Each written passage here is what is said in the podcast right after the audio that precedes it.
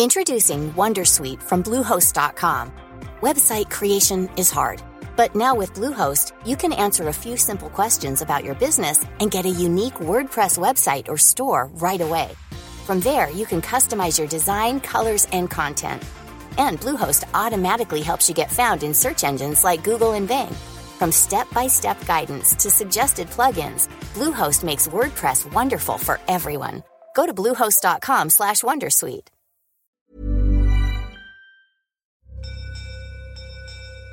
This is a podcast from the South China Morning Post.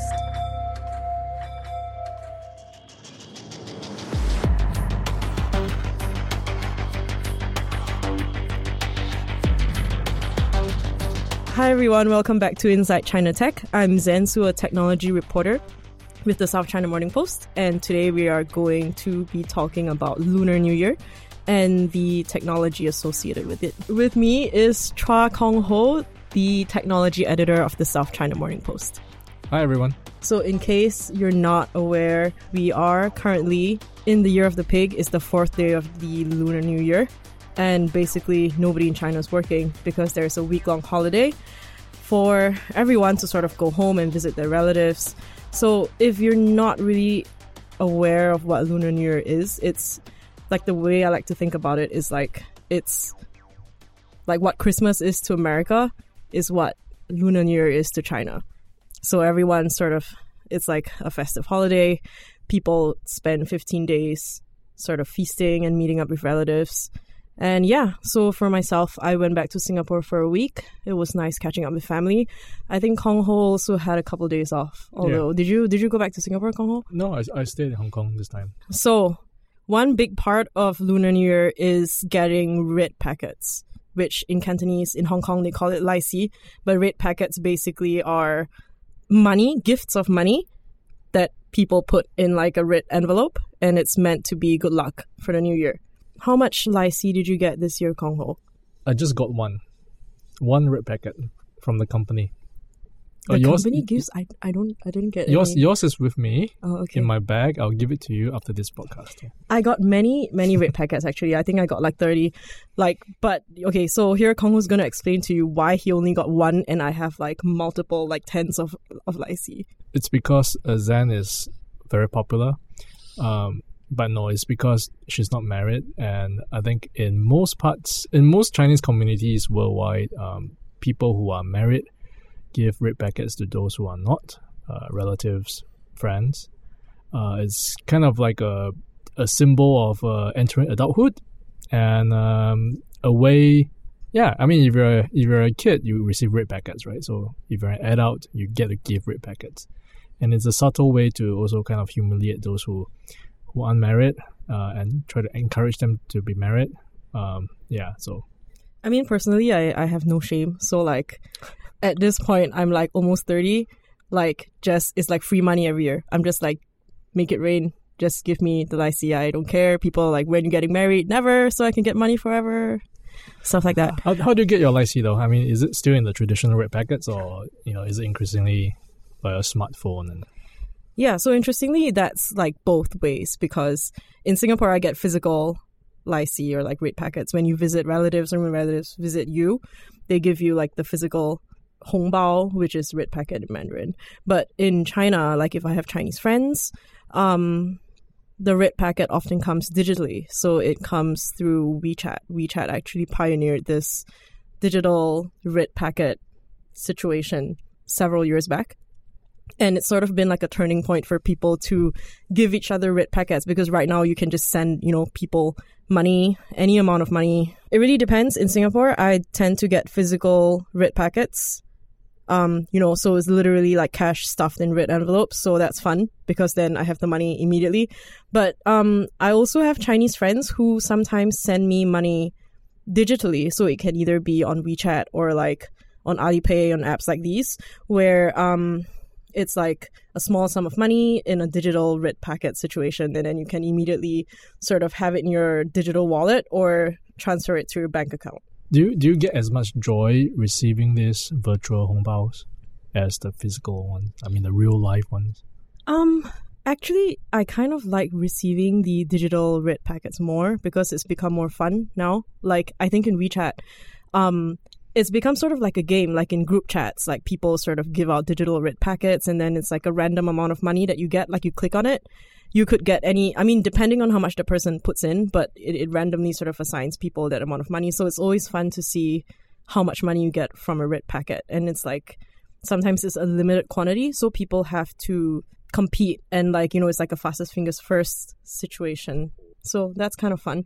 Um, I mean, I feel like I'm kind of used to getting physical red packets anyway because you get it since you're a kid, right? Like everyone just gives you money. Eventually, it's not that fun. Yeah, but I think the Chinese apps have made it like they've gamified it, sort of. I so. don't know. I mean, my, my four year old still loves uh, getting red packets. I, I don't think she really has a concept of money yet.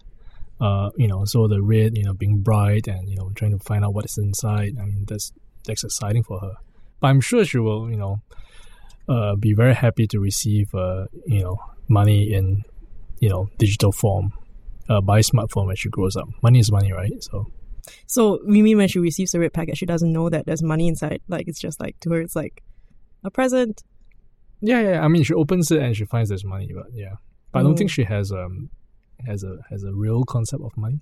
Yeah, I think for kids, like very often, like during Chinese New Year, it's very much about like like snacks or like food that you get to eat when you visit relatives because there are all these like Chinese New Year goodies that people put out during the festive season.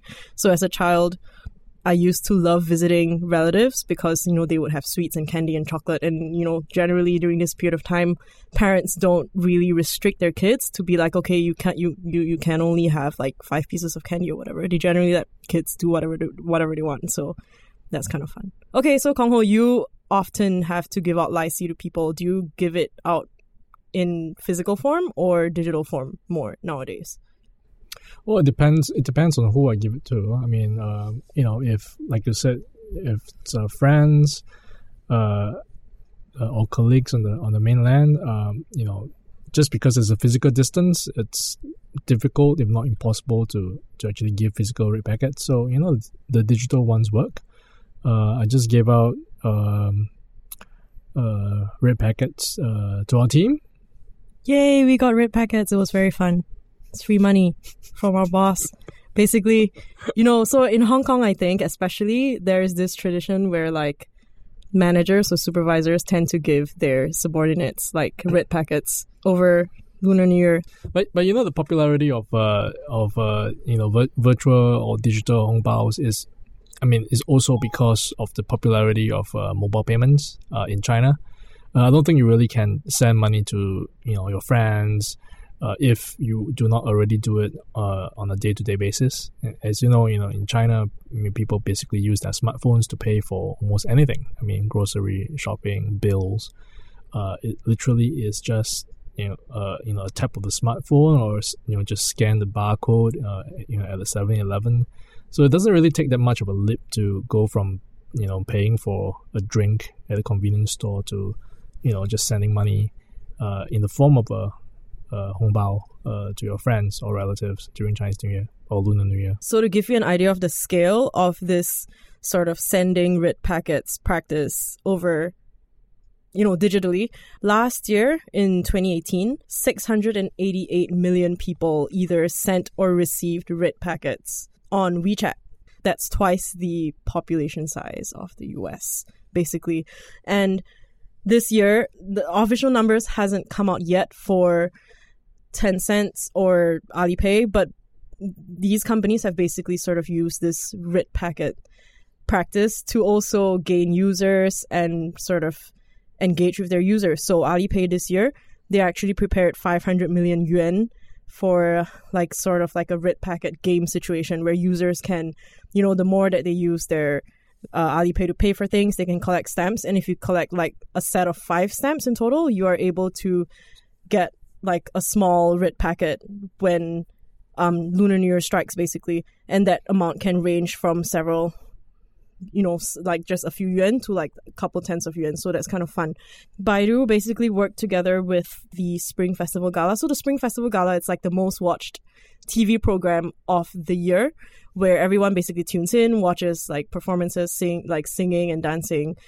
the night before Lunar New Year New Lunar New Year's Eve. So Baidu basically um, worked with Chunwan or the, the gala to give out over a billion yuan in red packets to viewers.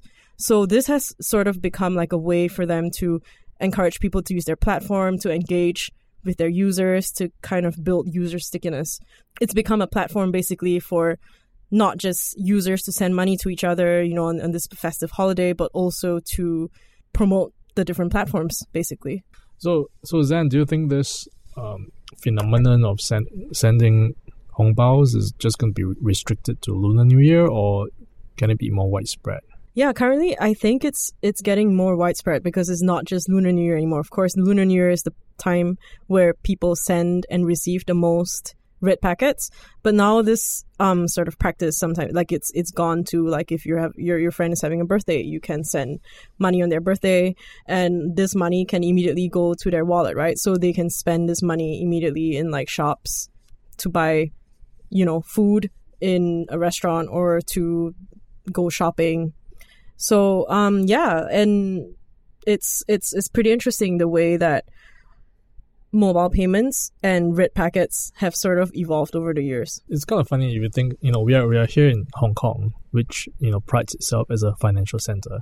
But in terms of mobile payments, I think it's, it's far behind uh, the mainland. Uh, you know, I still have to uh, dig out or, you know, fish out coins uh, uh, to pay uh, bills if they're in loose change. Um, you know, many many places do not uh, accept mobile payments. I mean, they still do credit cards and all that. So I guess it's, it's because in the mainland, they kind of skip the credit card.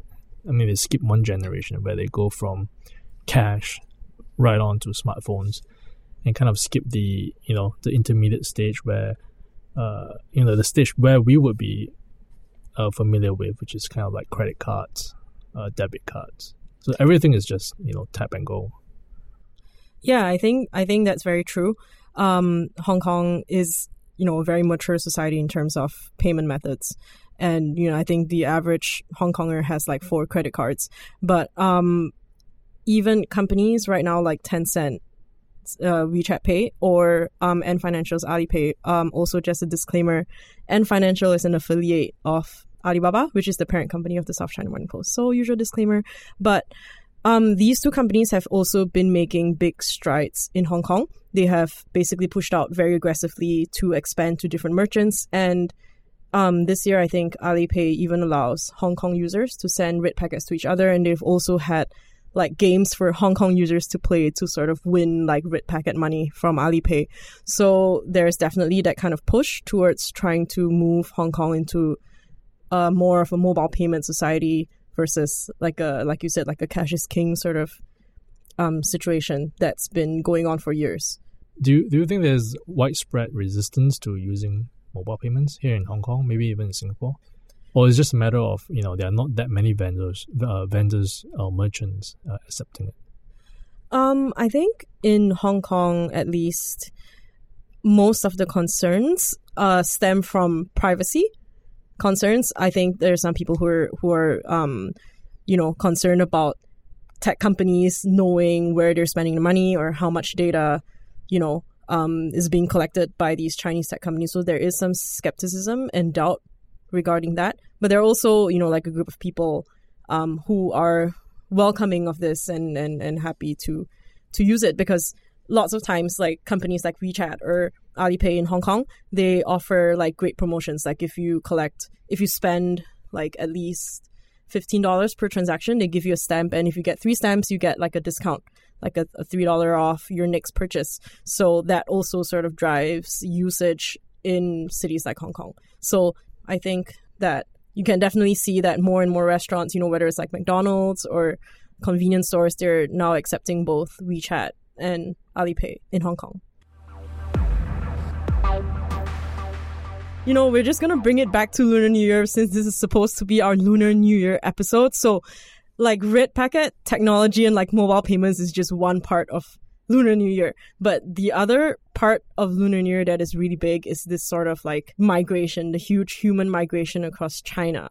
So, Kong Ho, are you aware of some of the technology that has help to facilitate this human migration. It's supposed to be like the largest in the world. Like people make 3 billion trips in 40 days, like across China. So it's kind of amazing. Yeah, one, one of the things you learn from uh, living in China is if you don't have a good reason uh, to travel during the uh, Spring Festival travel period, uh, which basically is about 40 days um, with the holiday uh, in between, uh, then don't because literally hundreds of millions of people have a good reason to travel. a lot of them may be working in uh, another place and going back to the hometown to celebrate uh, Lunar New Year with their family. Uh, and this all makes for a huge logistical uh, jam, uh, which uh, you know the various authorities in China have been trying to alleviate with the use of technology. Now, one of them obviously is how do you get tickets? I remember when I was living in Shanghai, at the Shanghai railway station, uh, there would be long lines of uh, people queuing up uh, weeks in advance uh, to try to get uh, train tickets home. Uh, and you know, Lunar New Year is basically deep winter, right? I mean, it's it's right before spring, so it can get pretty cold and wet in Shanghai, and so it's no fun queuing up in the cold wind to, to try to get tickets. Now, what has happened is that um, a lot of this is now moved online to smartphone apps and websites uh, so that uh, people, you know, in theory, are able to book their tickets in the comforts of the home. Yeah, but from what I understand, it's not that easy trying to get the ticket that you want on the day that you want on the train that you want because uh, obviously uh, it's kind of like a fastest fingers first. Uh, it's it's not uh, easy if you think about you know so many people wanting to get on the train. Uh, and of course, uh, for those who are not as technologically savvy, uh, they have uh, you know, a bigger hurdle to to clear. Uh, if you think of some of the uh, people who, who want to go home, uh, some of them may not know how to use a, a smartphone app uh, or navigate, uh, you know, the different terms and conditions uh, of the app. Yeah, um, I think this has also sort of come to show how far China has come in terms of technology because, like Kong Ho said, um, before everything was done manually. So I used to live in Beijing in 2011, uh, like while I was a student, and this was before, um, you know, the China launched its online ticketing system for its railways. So what we had to do every time we wanted to buy a ticket was, you know, go and queue at a stand and then hope that the ticket is available. There's no way there's no way to check for availability. You literally have to go there and be like, is this train available? And they're like, yes or no. If it's not available, you just come back the next day and try to queue for another ticket you know so and there'll be like a hundred people trying to cut your queue right? Yeah yeah yeah. So it's like really frustrating. And like thank goodness for me i've never tried to travel by train over chinese new year but like obviously for other peak seasons like golden week in october you know we we, we crawl out of bed at like 8 a.m and then try and queue and get a ticket. Like it's really it's really ridiculous. And this was before china in- instituted this like real name sort of like system. So like people, you know, like scalpers would go and buy up all the tickets and then it, sell it at ridiculous prices. 8 a.m. is not really that early. I mean, it's kind of early at the time we like went to work at 10 a.m. So like 8 a.m. was fairly early, and we had to like travel to the, the the ticket stand. It was really annoying. Anyway, so it's sort of like okay, so China launched that online ticketing system in 2012. So you know, from 2012 to 2019, when they first launched it, it was like a huge failure. Like it like it crashed and everything. But within like seven years now, I think the infrastructure has improved, and there are lots of like apps now. There's this one app called Gao Tie Guan Jia which is like an app where it would like automatically sort of bid for tickets for you or buy a ticket for you when it's available. And all you have to do is like pay a service fee of like 30 yuan or thereabouts, which is which is really nothing in the grand scheme of things because it saves you sort of like the hassle of like trying to buy the tickets for yourself because you have to remember that even though everything is online the moment the tickets are really released, like millions and millions and tens of millions or hundreds of millions of people are trying to buy tickets at the same time.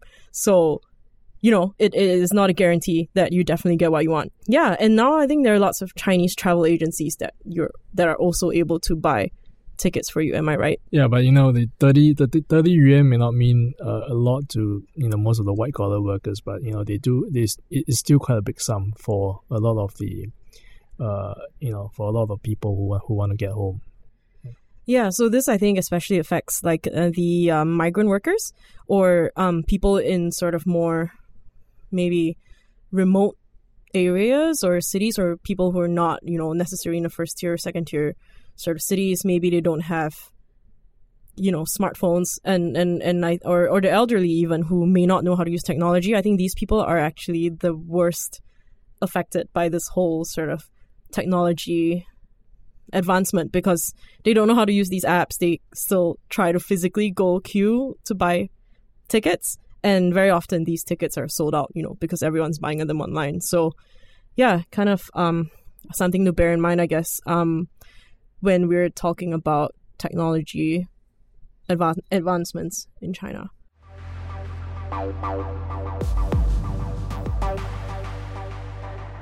So Kong Ho, what what other technology is used for like this sort of human migration, like facial recognition technology? Yeah, facial recognition is uh, increasingly being deployed at uh, major transportation hubs uh, like railway stations to manage the flow of people.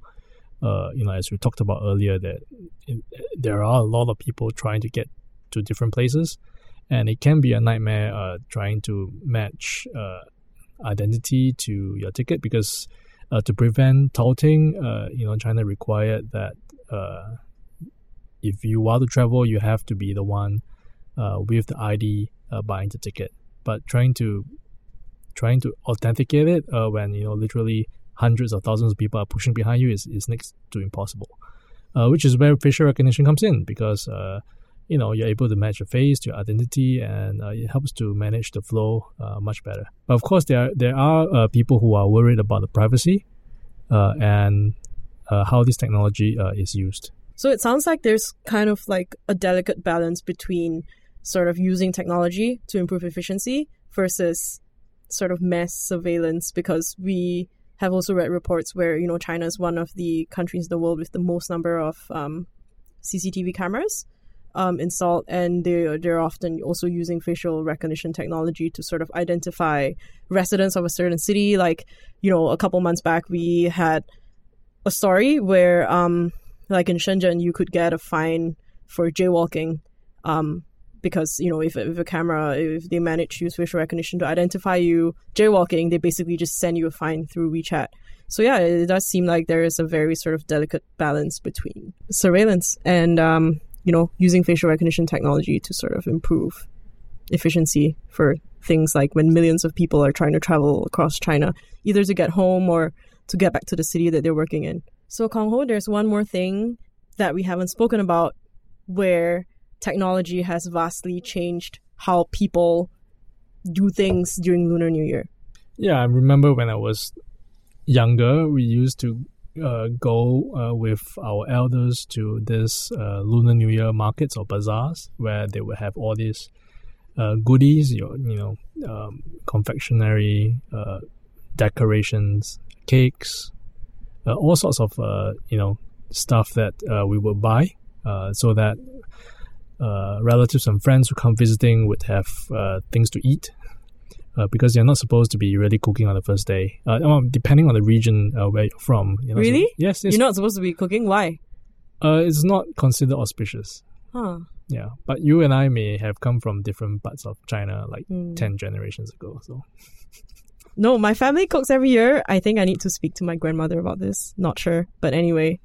Yeah. So speaking, we used to make these visits to this uh, to these markets. Uh, they still exist, but I think you know increasingly, even for myself, uh, you know, we we buy a lot of these uh, goodies online, uh, or have them delivered, uh, so that we don't have to lock them, you know, on busy subways and taking buses. So this is in line with how a lot of uh, commerce is now taking place online as well. And so why not during uh, Lunar New Year? You know, when you know a lot of people are crowded in one place uh, and you can, you know, just go online and buy them.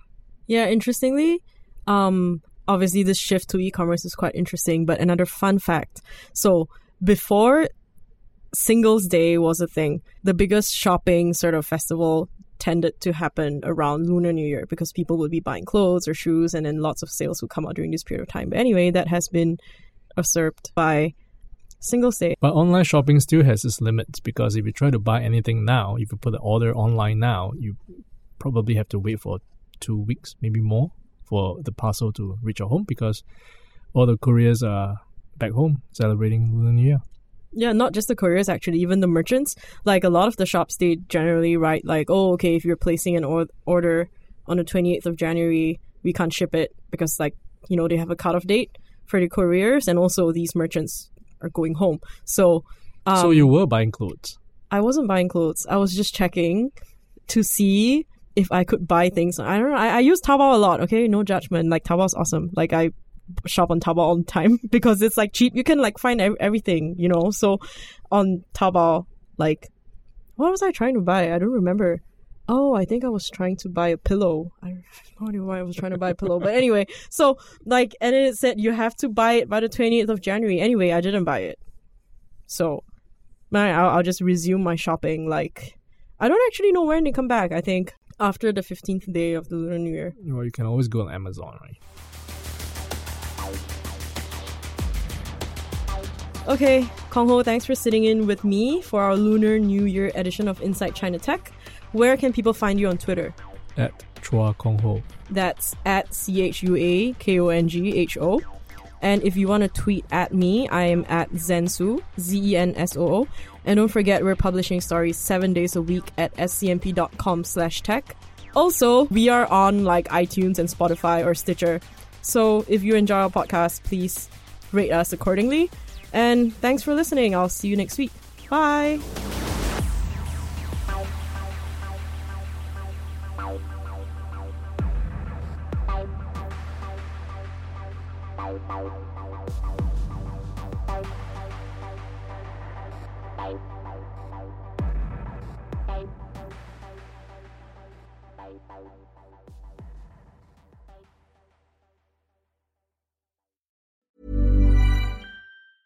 Tired of ads barging into your favorite news podcasts?